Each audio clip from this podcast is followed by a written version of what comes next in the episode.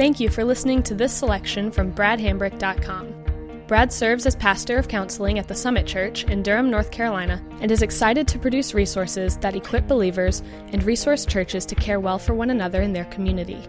We pray that this serves you well, and we hope that you'll consider utilizing other resources from bradhambrick.com for your personal growth and ministry endeavors.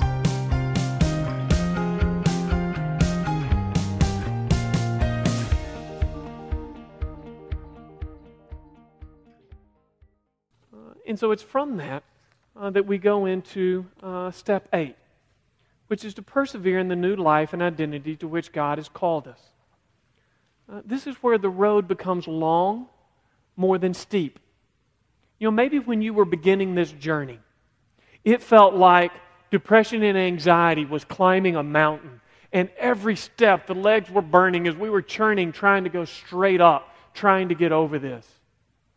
And, and when you get to this point in the journey, and just because we got to this point in the verbal presentation does not mean you're at this point in your journey. But when you get to this point in your journey, you look at it, and it's not necessarily straight up, but it still feels long.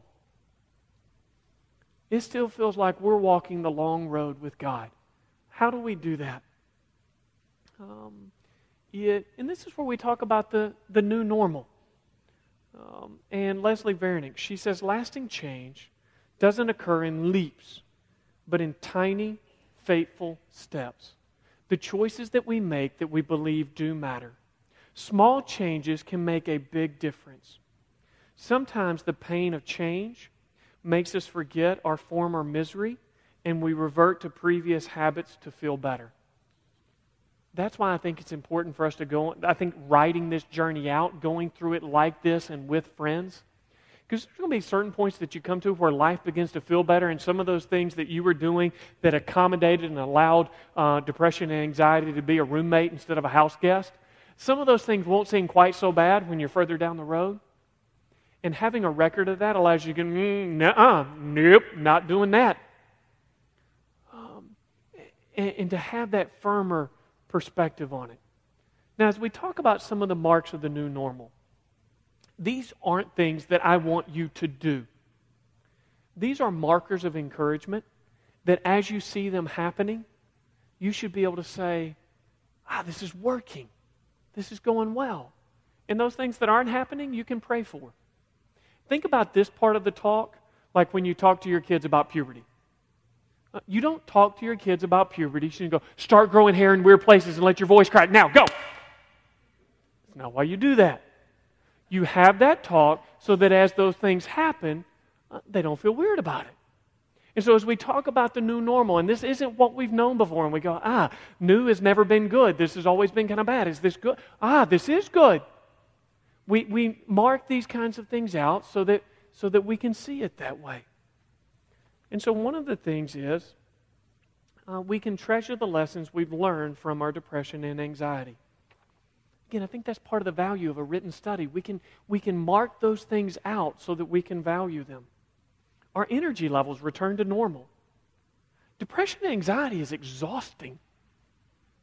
Physically, it is exhausting. It, my picture, uh, and there is biological evidence to go with this picture, it's not just a, a funny picture.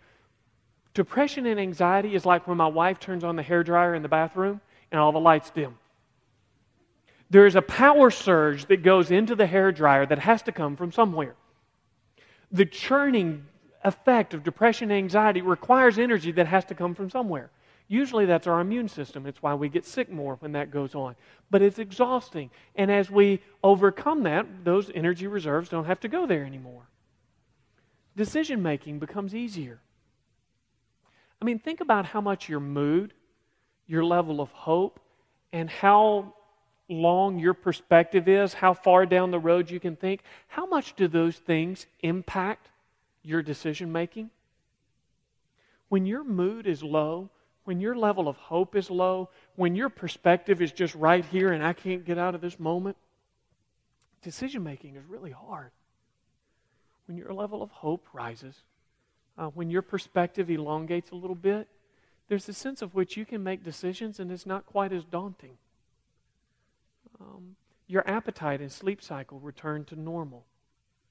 Uh, food and sleep are no longer used as a distraction, um, but they're a choice. There's something that you do to enjoy and steward life, not just one of those things that gets me through another segment of my day. You're able to enjoy time alone. You're not afraid to be alone with your own thoughts. Um, at this point, solitude is not isolation. Solitude is one of those spiritual disciplines that people have talked about a lot that can be a really spiritually nourishing thing. In the midst of depression and anxiety, yeah, we can't enjoy that because it's isolation. We get alone with our thoughts, and that's scary. We can begin to enjoy that again. You begin looking forward to events. Uh, I would say you have a good relationship with the past, you can learn from it, and the future. Uh, you can plan for it and anticipate it in ways that are good. Uh, and as we that new normal, we have a good relationship with the past and the future. Uh, we use our emotions to comfort others. This is where the stigma really begins to remove. You know, before I hid my emotions, I didn't want anybody to see them, I didn't want anybody to know about them. Now, they're on the table. Not that I got to share them with everybody all the time, but whenever these would be useful for encouraging somebody else, they're, they're on the table. Whenever sharing this would allow somebody else to meaningfully encourage me, I can share those. They're on the table. That's a radically different relationship with your emotions. The freedom to worship returns. And hopefully, this isn't just kind of I have happy moments when I feel good raising my hand and singing with tears coming down. This is the ability to sense God's presence and enjoy Him across the full emotional register that I can sense God is there even when it is down. And He says, I will never leave you and forsake you. And I can savor that even if I don't feel like standing up and as other people sing and I know what they're saying is true. I just need to sit with God and allow people to sing that over me because I don't, I'm, I'm struggling. But I can, that freedom to worship and not feel like a hypocrite for doing that is stronger. New relationships are built. Uh, both because I'm engaging life in more ways and because more of me is available to develop those relationships as I go through it. Again, I can experience peace even during emotional low. I can be sad and not get stuck. I can be afraid and not freeze. I, I, I, see those little bumps and I don't quite get scared like I used to because I, I trust that I can go through those things. And you appreciate your growth because of what you've been through. And this is where I would say you haven't just learned, you've grown. You know, when it comes to that example of my oldest son in football, he didn't just learn something. You know, this whole lesson of you got to go up against somebody big if you want to get better. He didn't just learn something, he grew. There was an aspect in which he became more of a young man as a result of that and it wasn't just cognitive information that he gained. Uh, side note, as a parent, I want to be involved in my boy's life enough that when those moments happen, I am pointing out those moments of becoming from a boy to a man so that they don't have to impress other people to get artificial affirmation of that. I want to be the one pointing those things out, even during the hard times of, yes, he cried and he got knocked down, and I told that in front of a bunch of people and it's going to embarrass him when he gets older. Yes, all of that. But that was in a moment when a mark of maturity happened that needed to be celebrated. It was more than a cognitive lesson, it was a mark of maturity. Now, uh, give you a spot here to write your story where you go back through those same questions we were asking uh, in step six. And this is where you just put, this is how I used to articulate it that didn't fit in that. And this is the way that I'm really beginning to honestly, authentically see it now because I want you to capture and crystallize that gospel story. Um, yet, uh, in terms of preparing for the transition, uh, if you've gone through this study in a counseling relationship or a formal mentoring relationship, there's some things that we advocate that you do at this stage in your journey. Be sure you're in a small group. Um, learn accountability and encouragement on a broader scale. Have a plan uh, for future study. If you go through this in a very structured way, uh, then there's going to be a period where you have a lot of structure. Now, here's kind of what I advocate for coming out of a setting like this uh, is that the first time you go through it, it's just kind of verbal overview. That's what we've done is we've kind of said this is a resource and a journey. This is what it would look like to take it, and we've we've done that very quick and broad brushstrokes.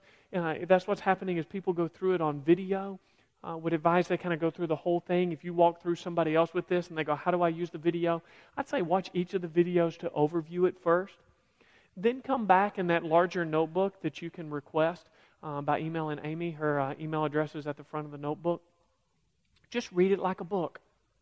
Go through it a second time. Don't try to do every um, journaling exercise. Don't try to go through every uh, Bible study and devotional. Uh, but just kind of read it like a book and get, because uh, there's more there than what I've said here.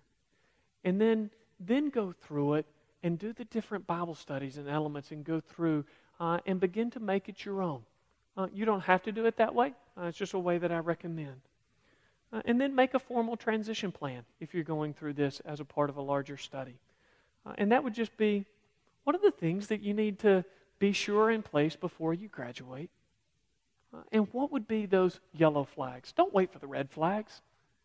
You know, one of the signs that you're ready to graduate from counseling or from a formal mentoring relationship is that things don't have to be that bad again before you reach out for help. If things have to be that bad before you reach out to help, you've let things get to crisis stage. A big reason why we do these in public forums is because, in the context of a church, we want people connecting with one another before things get to be that bad. Because once things get to be that bad, you really feel like you need a counselor and to go through with somebody with advanced degrees on that. But most anything that gets to a crisis stage, if you just let a friend into that at an earlier point in the journey, and you've got a good resource to help you walk through that, great growth and progress is going to happen. And the biggest impact of something like this is not the kind of formal counseling relationships that we arrange out of it. It's the kind of friendships that begin to develop and people have honest, authentic conversations about these things.